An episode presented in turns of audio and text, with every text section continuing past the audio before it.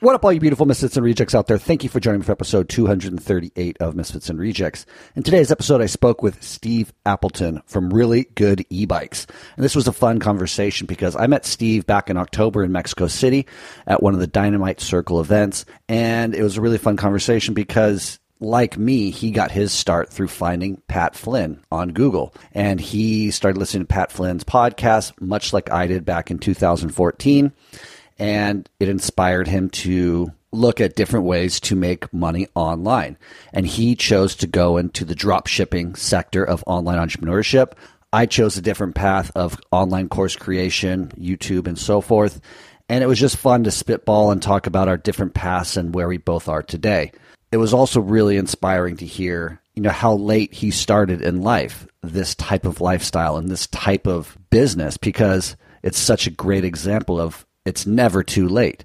There is always time for you to pivot, change, and move in a different direction if you're unhappy with your life situation. So, this story is one of those examples where he did all that, decided that he was unhappy in his life situation, took full responsibility for that, and then moved his life in a new direction where he finds himself now in Mexico, Playa del Carmen to be exact, and has been there for the last four years, really enjoying his life to the fullest. So I think there's a lot of great wisdom in this episode, and I have no doubt you're going to like it. If this is your first time listening to the podcast, please pull out that phone or whatever you're listening to this on and hit subscribe. If you like what you hear and you want to support Misfits and Rejects, you can do that in a couple ways. You can head over to misfitsandrejects.com backslash shop and buy a Misfits and Rejects t-shirt. Or you can head over to patreon.com, search Misfits and Rejects, or it's patreon.com backslash Misfits and Rejects, and you can give a monthly donation. I have a handful of people generously donating each month, which is tremendously helpful for me as these podcasts take a lot of producing time, a bit of money to host the podcast on Squarespace, along with some other third party apps that I need to pay for monthly. So all donations are tremendously appreciated, and thank you to all those donors who already are participating monthly on Patreon. I appreciate you so much.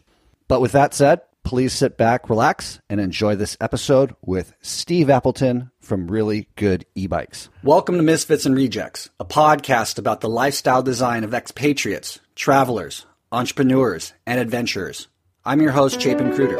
Enjoy. I didn't fit in America. With cocaine, there's just always too many guns and too many bad attitudes. I quit the limiting stories. Really try to overcome that fear and right there, for any of your listeners, a lot of what I was to do in the rest of my life was formulated by the fact I just went and did it. Welcome to another episode of Misfits and Rejects. Today I'm joined by Steve Appleton from Really Good E-Bikes. Steve, welcome to the show. Uh, thank you. It's a pleasure to have you, man. Where are you calling in from today? I am in Playa del Carmen, Mexico. Nice, dude. Yeah, we actually got to meet in Mexico City.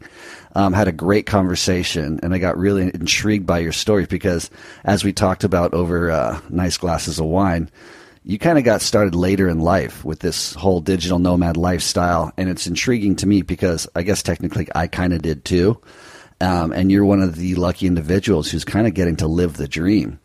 And I wanted to bring you on to kind of share your story with the audience so people can really hear, you know, what the reality of the lifestyle is like and that you know anybody can start any point in time. It doesn't have to be like a 21 year old kid straight out of college you know? So steve if you wouldn't mind just kind of giving us a little bit of your background.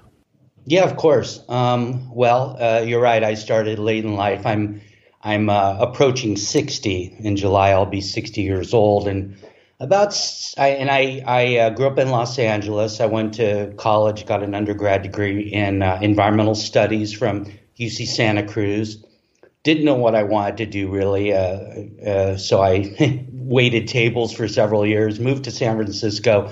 Ended up getting a job uh, in environmental uh, consulting, writing environmental impact reports, um, helping to process complex uh, real estate projects, development projects, uh, getting the permitting at you know state and federal environmental reviews that are required to be done, and and ultimately working for always working in the private sector, uh, working for uh, a land developer who wanted to build out a large cattle ranch in Santa Barbara County, where I ended up was living. And as um, as I as I was, you know, I had been in this job for almost ten years. I really didn't like it. Uh, I didn't respect my boss. Uh, and, uh, you know, I had tried to work my network. I was now, what, 54, 55. And, and I said, there's no way. I'm, no one's going to hire me at my salary, which was lower than I thought I should be earning. Um, and I have to, I have to do something. I was, you know, nervous. What, what's going to happen? No one's, if I can't get a, a regular job, I'd gotten married. I, you know, life continues to get more expenses, uh, expensive. Par- pardon me, and um, and so I, I, I, I googled one day. I googled how do you make money online? Literally that Google search because I wasn't sure how people did it. I knew that there had been travel blogs and and that kind of thing that maybe were monetized through affiliate marketing, but even then, I sort of didn't understand the mechanics of it. So, I mean, in a nutshell, that's my background. And then, you know, I spent the next couple of years learning about online entrepreneurship and learning about the digital nomad lifestyle, and then, you know, basically adopting that. And um, and about four years ago, I uh, on January first, uh, we got in the SUV. We'd get, gotten rid of all our belongings for the most part, um, given away a lot of stuff, sold some stuff, and then started slow travel through Mexico and more or less stayed. so that's it in a nutshell. That's super cool, and I can relate to your story in so many ways from just the random Google search. You know, mine was how to make passive income online. Yeah. I, and I found Pat Flynn. And then what article did you come across first that really caught your attention? That you're like, wait, I could do this? It was Pat Flynn, Smart Passive Income podcast started listening to that. And he had a guest on, Dane Maxwell, who at the time had a program called The Foundation, which was training people in entrepreneurship, uh, beginners really. And so uh, I ended up taking that program and, and learning a lot of basics about uh, entrepreneurship and, you know, having that, you know, positive mindset and you know, I studied other, you know, Tony Robbins and and having a, a, strong morning routine and having a positive mental attitude and all the things that you really have to bring to the table to succeed at it. So I spent a lot of time learning uh, the basics um, before deciding on a business model and picking a niche, et cetera, et cetera. So it, it took me a while because I had always had a salaried position and and sort of now I'm going to be my own boss. Now I'm responsible. There's no one telling me what to do. I have to self motivate and tell myself what to do and and have that passion, that drive to get up every day and and uh, do the work. You know.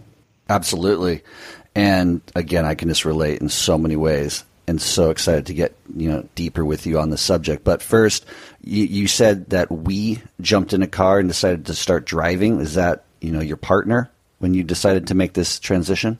Yeah. And then did you have a safety net kind of saved up since you were obviously going to become mobile and uh, uh, you didn't know if you had any skills yet to b- build an online business? Well, interestingly, I had um, because of the the weird nature of my job, my last formal job, um, I, I had periods of time when I wasn't called on to do anything. And I worked for a person who only wanted you to work on the things that she directed you to work on. So taking independent action or doing something that I would normally do as a as a professional was sort of frowned upon. And you really only were supposed to do the things that, that she wanted you to do. And so I found myself with a lot of free time. So after I realized that my, you know, I did that Google search while I still had a job and I, went through that process of looking at different business models and ultimately picked drop shipping as the business model and picked e-bikes as the uh, product category. And i was building my store at that time. And in the same week that i got laid off because the company was imploding i got my first sale. And at that point i told my wife i said look we've been working i've been working at this thing for years now. It's been a dream. You know build a business online, start traveling around the world, and this is it. I'm not going to look for another job. I'm all in. And so that was like uh, in April uh, of 2017. And I said, January 1st, 2018, we're getting in the SUV and we're driving south. And so over the course of that next six months or so, we just, you know, uh, she was not really, you know, she was sort of reluctant. She sort of liked our lifestyle in Santa Barbara, but she realized that that's what was going to happen. And and so we, um, yeah, we got rid of everything except for what fit in the car and headed south.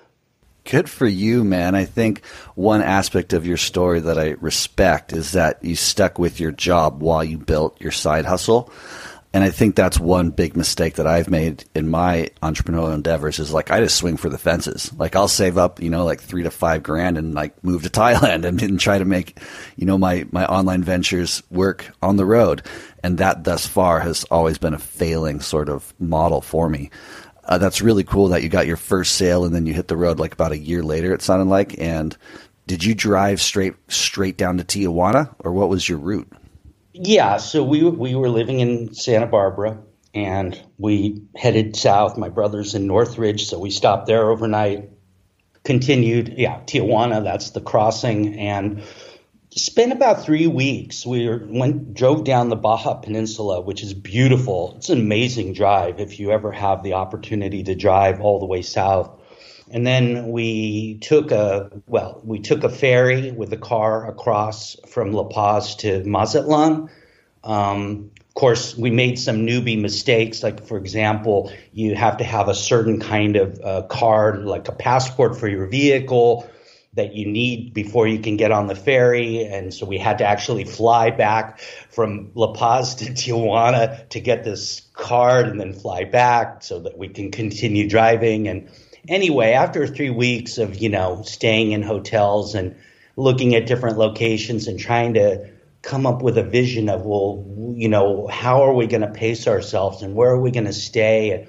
We ended up in this small uh, coastal town on the Pacific coast called San Pancho in the state of Nayarit, which is um, it's about 45 minutes north of Puerto Vallarta, but it's a small town, three or 4,000 residents, a mix of expats and locals very hippie culture. And this was, you know, now we're in spring and it was just thriving. It was amazing. And I said, why don't we just, you know, stay here for a little while, get an apartment for a month or two, just take it, you know, take it slowly. And that's, so that's what we did.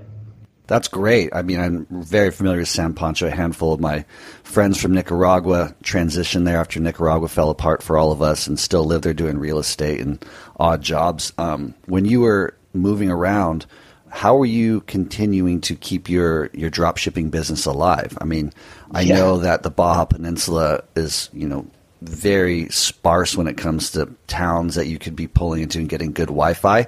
So, yeah. how were you maintaining that business while you started this new lifestyle?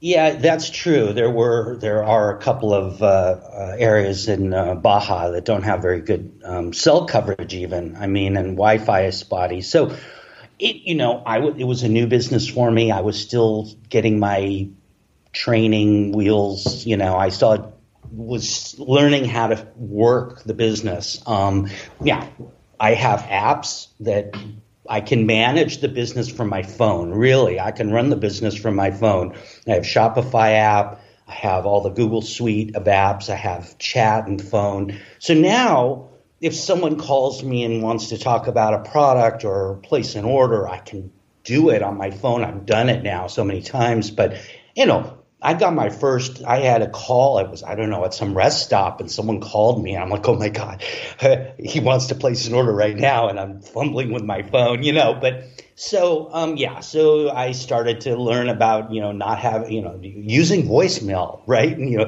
to um, async your communications with people. So, yeah, it took me a while to get in the groove of it. But, you know, ultimately the goal is to, create a business that can run without you. I mean, I was deep in the operations of it. I still am. I have a VA now, but um, so I'm much less involved in the day to day, especially the grunt work of running a, a, a Shopify store. But um, but yeah, I'm I'm still involved in customer service and higher level management uh, activities.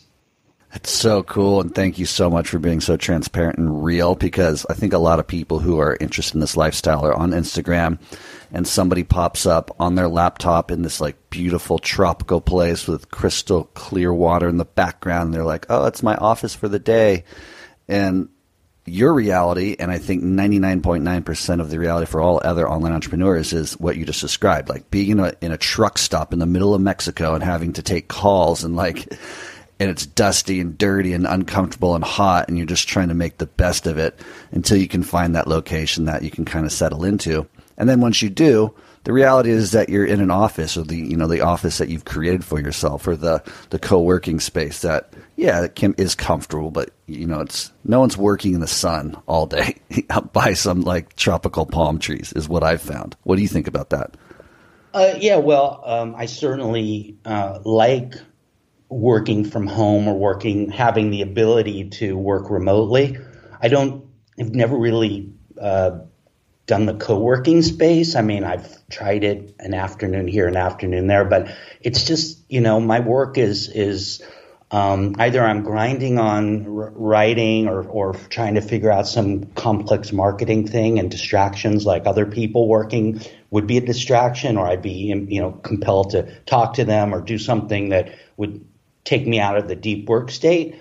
Uh, and in other cases, I'm working the phone. You know, I get a random phone call from a customer or supplier, and you know these co-work spaces aren't really set up for that. Coffee shops aren't either, but um, uh, but in San Pancho, for example, the the Wi-Fi, sometimes even the cellular, might go out. So I would end up taking a bus to Sayulita, which is the next town over, a little bigger, and I set up my office on the. There was a, a cafe right on the beach great food, get a coffee, comfortable chair, and really, literally, I'm looking out on the waves as I'm. And people could hear me. Well, someone would call me, and I'd be talking to them, and they could hear the waves crashing, and they they even commented on that, saying, "Wait, are, are you at the beach?" I'm like, "Yeah."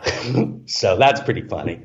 Well, I think too. Again, thank you again for just being so real because I, I'd like to highlight this point. So Steve would get on a bus because the Wi-Fi was so bad in the town he was living in. And I know San Pancho to Sal- Sayulita is like what, like thirty minutes by bus?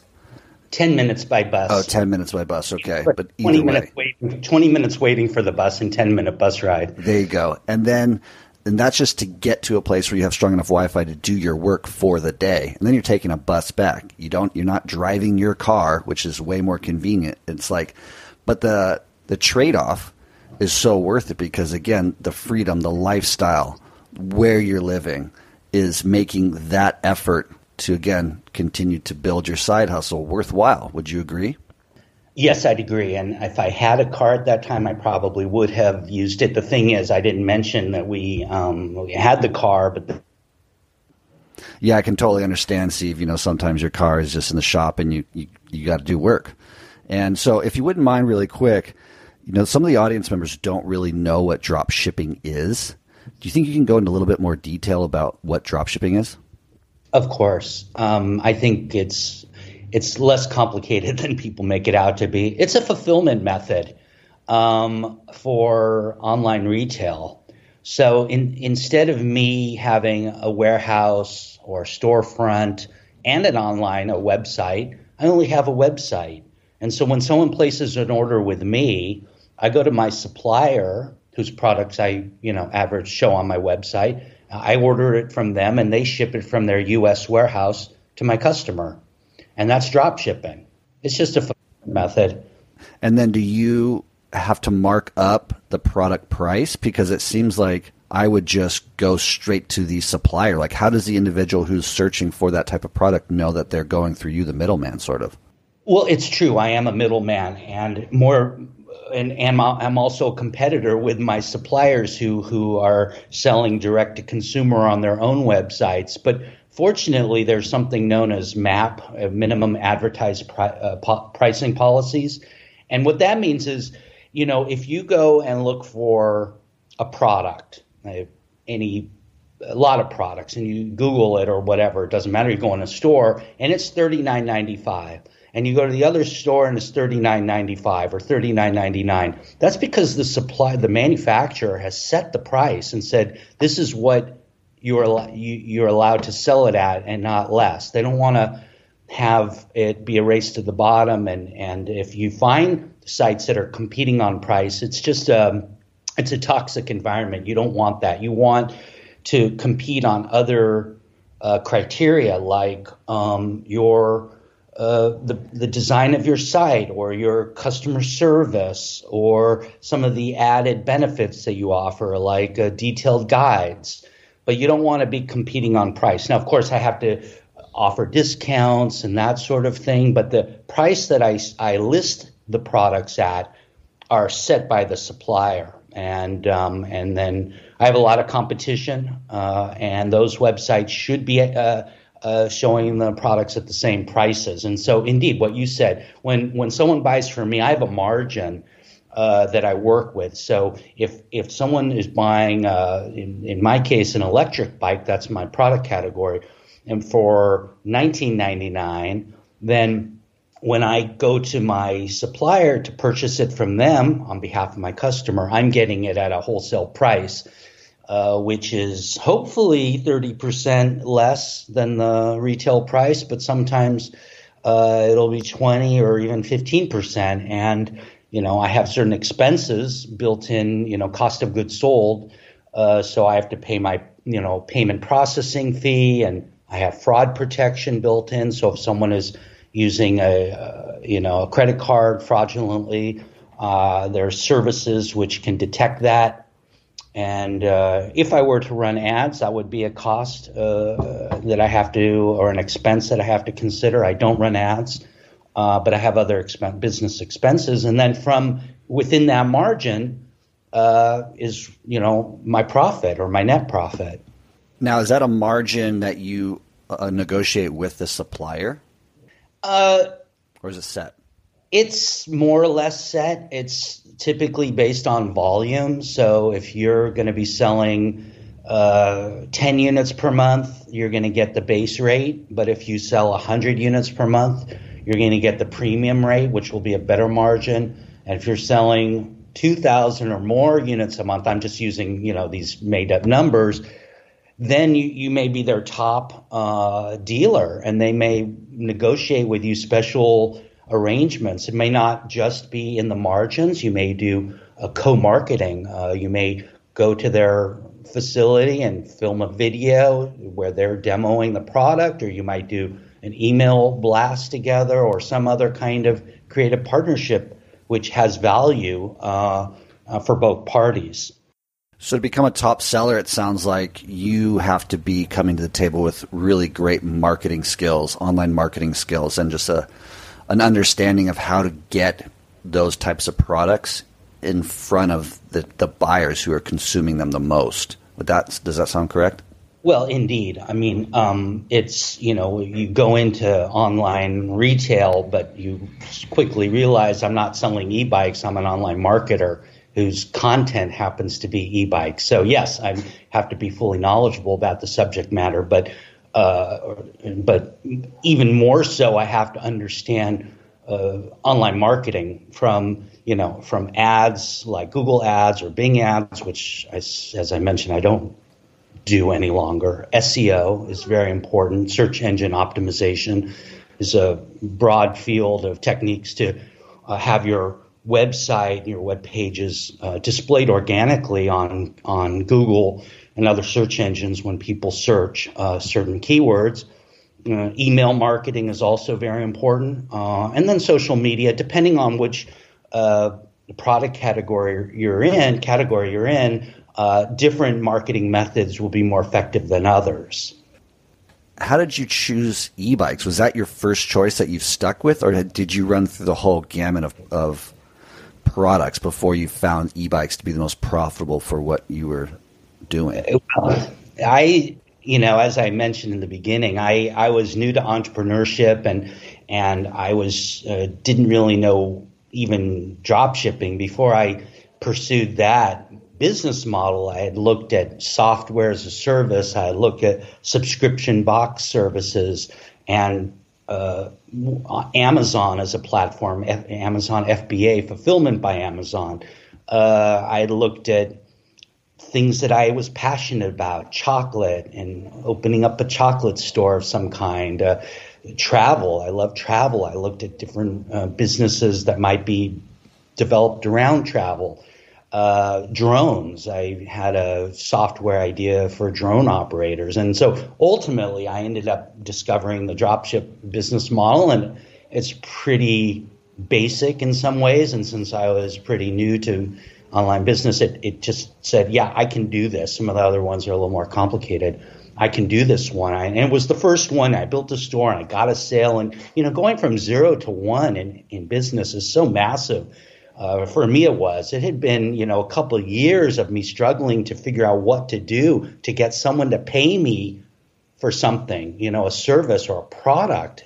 And just for me, it was it was massive to get that first sale uh, proof of concept, you know. Um, and then, but but in the context of drop shipping, you have to pick a niche. I mean, you have to pick. The idea is to have a specialty store. There are a number of different criteria you use to, to you know, to figure out what might be the best type of product category to sell. You don't want to go into, for instance, selling uh, cellular phones. That uh, market is pretty saturated with major well-known brands and and uh, and uh, places that you would buy it. You're not going to compete with Best Buy or the Apple stores or like that. You also don't want to sell something like phone cases. I'm I'm in the high ticket uh, category. I want my products to be a minimum of three, four, five hundred dollars. Better if they're a thousand dollars.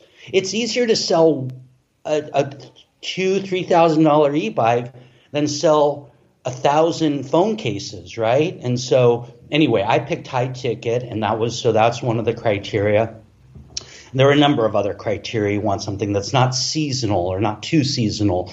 Uh, you want something that is um, definitely a niche product, which is difficult to find. You don't want it to be something you can go to the local Costco or hardware store, a local uh, stores to find. You want something that's difficult to find and that people go online to look for. Um, a specialty product like that. And so there are a number of other criteria that you can apply to it. And then, you know, I said, wow, e-bikes, those are popular.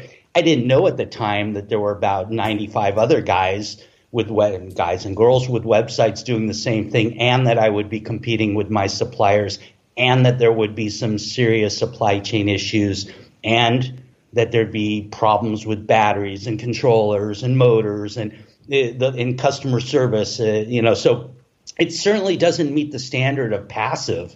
You know, I mean, I went into it originally thinking, oh, smart passive income. What a great idea to have these, you know, passive sources of income just flowing at you after you've, you know, written a book and then it just sells itself. It doesn't work that way. I mean, you have to put a lot of effort in. And in the case of drop shipping, you continue to put a lot of effort in.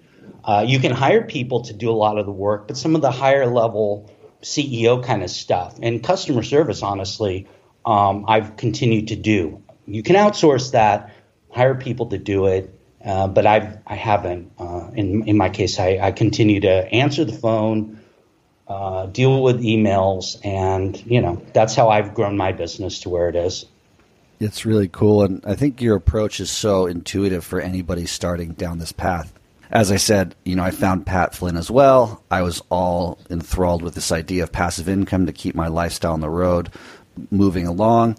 And so I went down that whole path of, you know, what do I love? Well, I love surfing. Well, I love traveling. Well, I love, I mean, I love chocolate too. I love baking bread. As many people do, they start looking towards their hobbies to make a, a living off of their hobbies. And I found that to be very difficult. And it sounds like you kind of might have run into those same sort of pitfalls as well until you kind of found the drop shipping model, which it sounds like you learned from this gentleman, Dane Maxwell. Is that correct? Well, I learned basic entrepreneurship and a little bit of software to, from him in the foundation. I had to take yet a, another program to learn drop shipping, a dropship lifestyle. Uh, Anton Kraly's program, and it's really great. I mean, it. I'm still a, a member of the their Facebook group, and which is very active, and um, there are other courses I've taken. I believe in in you know learning continually. uh, Easy E-commerce wins is a, a, great course. I have a buddy who just came out with a new one, uh, SEO. Um, pardon me, let me get the, the name of it right because he just came out with it. It's uh, oh gosh, I'll, I'll think of it in a moment. Um, but uh, yeah, so in, in, for the drop shipping business, I um, I uh, I followed the the guidance of uh, dropship lifestyle, the program. That's really cool because there are so many people out there again on TikTok, Instagram, selling this idea of it's super easy. I make X amount of dollars per month doing whatever, and it's really it's really they're all scams. And so for someone like you to find really authentic people teaching value is kind of rare. You you have to get through a lot of uh, fake bullshit before you can really find the, the value packed information that ultimately, yes, you'd have to pay for, but it does lead you to a place where you living in Playa del Carmen right now, you have a, a thriving e online e bike drop shipping business. And so for the, the how were you finding that really valuable information and the right courses to really guide you to this lifestyle? Yeah, there's there's so many gurus out there, and you can get lost in it. You know, you know Tony Robbins leads you to someone else, leads you to someone else. So if you can find one or two, like Pat Flynn is great. He's someone after you've listened to his podcast and some of his guests, you, you say, I trust this guy. I mean, I've listened to him, I know his backstory, maybe I've read his book, um, and I just trust him. And when he's interviewing someone else, and I, you know, I have a pretty sensitive bullshit detector and, and I say, yeah, you know, I trust this guy. And, and before I did the dropship lifestyle program, which was not cheap, you know, I sort of vetted them. I, I researched it and I chatted with people who were in it. And, um, and I said, yeah, I think this might work. Um, and yeah, I think the more time you spend around the gurus, you start to be you you you sense, you know, no, no, no, this isn't. Even ones that are probably have some very successful students, you say, no, it's just not a good fit for me. I'm not feeling it. That's important that you feel comfortable with the with the not just with the teacher, but also with the strategies and and and some guy's going to say this you know, um, doing Facebook ads, which lead you to a landing page where you sell shit from China for 30 bucks. It works. A lot of people have gone very rich doing that, but it's not for me, you know, and people gotten very rich selling iPhone cases, you know, it's just not for me. I like I like high ticket, maybe e-bikes is, if I could rewind, I might pick a different category. I've actually opened uh, second store that I sold. It was uh, uh, water features like water fountains, not the big heavy ones, but like floaters. Because um, when you're looking for drop shipping, one of the key uh, criteria is you want something that is expensive but not too heavy, because the shipping costs will really cut into your margins a lot. So if you're thinking about shipping bricks or pavers. Let's say you have decorative pavers. Can you imagine how much it costs to ship enough decorative pavers to pave a patio? I don't even know what the freight costs would be on that versus, you know, and I'm not saying you should sell watches, but a watch is a good example of an, something that's expensive and yet lightweight. Um, and so finding that sweet spot of it's expensive, but it's lightweight and it meets all these other criteria. That's one of the most important things when starting out. You want to pick a product that that really ticks a lot of the boxes to do the the deep dive into that category. Look at who's selling it. Look at who are who's manufacturing the products. Look at who's using the products and do they have Facebook groups or Instagram or Reddit and, and what are they discussing, you know, and really dive into it because ultimately you have to become an expert on that stuff. I knew nothing about e-bikes, literally. I mean, I used to ride bikes a lot. I still do, but um, I didn't know a thing about e-bikes. So I, you know, having customers ask me about uh, the battery chemistry or how the motor works, I had to learn all that stuff. Not complicated, but it did take a little time to to understand that. Now, you know, I actually published a book, The Beginner's Guide to E-Bikes. It's on Amazon, so um, you can do it. there are very few product categories that most people you know you can learn it if you just spend enough time you'll learn it you know yeah, it sounds from your sounds like from your knowledge base at this point, you could almost become one of those quote unquote gurus that helps people start their first drop shipping website and like sell a course. Um, with with that said, and I just this last question on this subject, you know, what were you paying for these courses just to give somebody perspective on what's you know maybe a fair price for something that is going to teach you how to make money that then you can recoup your investment on? Yeah. Um, that's a good question. Uh, I, you know, it's been several years. I think I paid. These are premium programs. I think the foundation at the time that I signed up for it was three or four thousand dollars. Uh, and at the time I signed up for Dropship Lifestyle, it was again a couple thousand dollars. I think it's more than that now. Um, and you know, to your point, I'm not going to create my own course. Uh, my buddy did. He's been very successful also in e-bikes, but he created Ecom SEO Formula. Uh, just launched. It's really amazing uh, program. But um, you know, I offer one-on-one coaching. I get approached by people in the Facebook groups uh, who are interested in getting some help uh, figuring out just these basic stuff, and so I do offer one-on-one coaching. Uh, but I'm not I'm not interested in um, developing a whole program or or being you know out there as a guru myself. Uh, but I, I enjoy one-on-one coaching a lot. I really do enjoy helping uh, people, and I do a lot of free coaching as well as paid coaching. Now the million dollar question is: Do you own one of your own e-bikes that you sell? Because Playa del Carmen's a great little bike bike town. Yeah, I do. I, I've owned several over the course of uh, the you know years that I've had them. But yeah, I do have. I have uh, the Cheetah by Revi, one of my favorites, one of my bestsellers, and uh, also just a really great bike. So I do have that one here. That's great. So yeah, let's take you, let's take the audience through like kind of your day to day now because. Are you doing the nine to five for your own business in Playa del Carmen, Mexico, or do you have more free time to you know, put in a few hours in the morning or in the afternoon, whenever your ideal time to work is, and then enjoy the rest of the day, you know, making chocolate or doing the other hobbies that you love?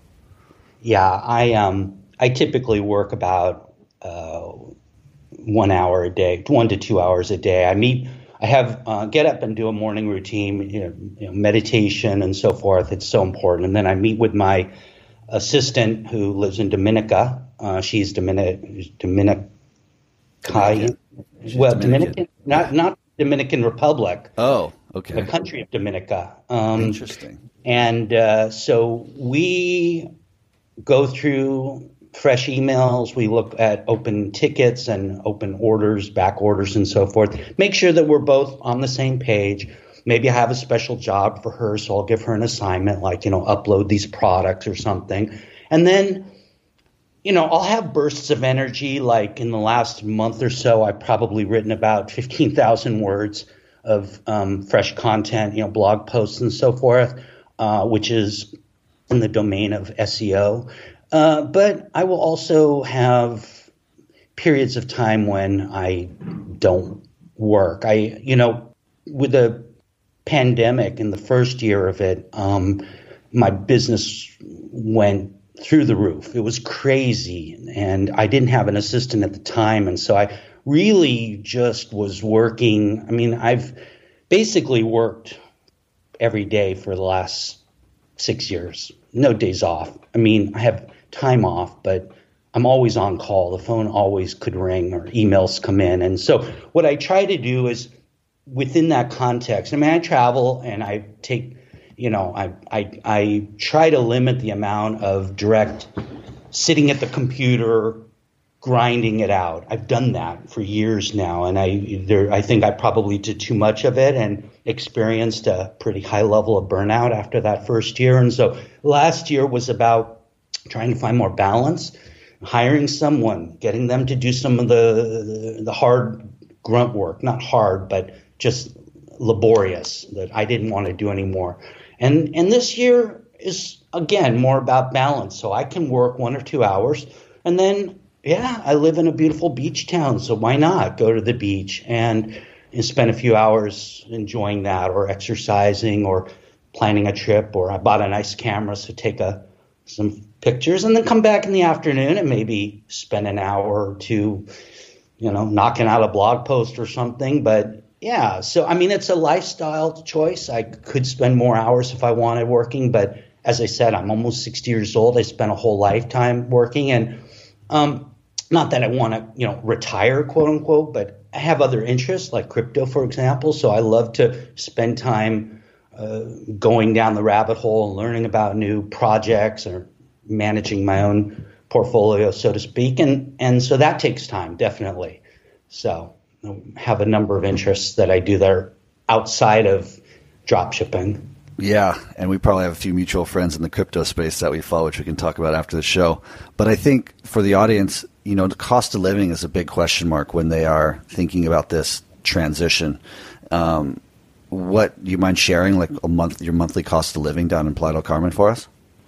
Well, my rent was I had a couple of roommates. I have a three bedroom apartment I've been renting here for a couple of years. I moved in. It was a, a roommate situation. I have my own, you know, bedroom and bathroom, but it's nice to live with people too. Um, and so, but they've moved out. So basically, I have a three bedroom apartment to myself. So my rent went from $350 a month to $650 a month. So big double, but or almost double, but even still, obviously by by U.S. standards, that's cheap. Um, I eat out most of my meals, you know, for under ten bucks, usually under five bucks. Um, and my I'm a minimalist. I think that once I got rid of everything in uh, in preparation for the move uh, south, um, I just lost my interest in stuff. You know, I used to have wristwatches and collect them. I used to have shoes, collect them. I used to have clothes and CDs and all sorts of stuff that I collected and, and new products that I, and now I just lost my appetite for stuff like that. I mean, occasionally I'll buy like, you know, practical things like a nice camera or some, uh, you know, headphones or something, but um, but I've really uh, very minimalist lifestyle. So the expenses are minimal, and um, and the business, you know, it, it does it's doing well. But if I were to move back to Santa Barbara, I don't know if I could really afford the U.S. lifestyle um, at present. So. Uh, so not only you know do I enjoy living in Mexico and I have my residency here now, but um, but with a you know solo entrepreneur kind of business, it, it's sort of uh, I, I live within my means.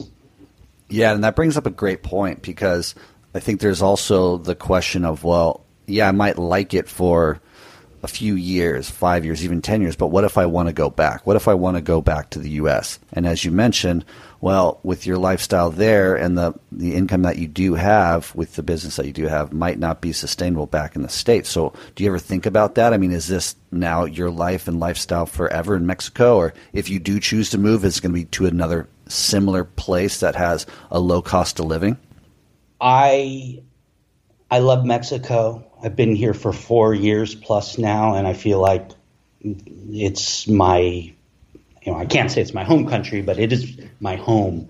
And I have residency, and I, I love the Mexican people. They're so generous and warm, and I've grown up, you know, in Los Angeles, surrounded by, you know, Mexican culture and, and the Spanish language. And, and while I may not stay here forever, and this is my home base. And I love travel. I mean, I could see, and I've been to Thailand and Cambodia, and I want to travel more in the Far East. I haven't been to the Philippines or Japan or China. I want to go there. I've been to a couple of countries in South America, but want to do more travel. And um, but I have no interest really in going back to the states. I, I keep up with the news to some extent, and I am shocked at some of what's happening with the culture there. And um, you know, especially, you know, around pandemic issues. But um, yeah, I, I, like the lifestyle here. And I certainly wouldn't, you know, I'm I'm hoping that that uh, or not hoping. I, I believe that uh, crypto is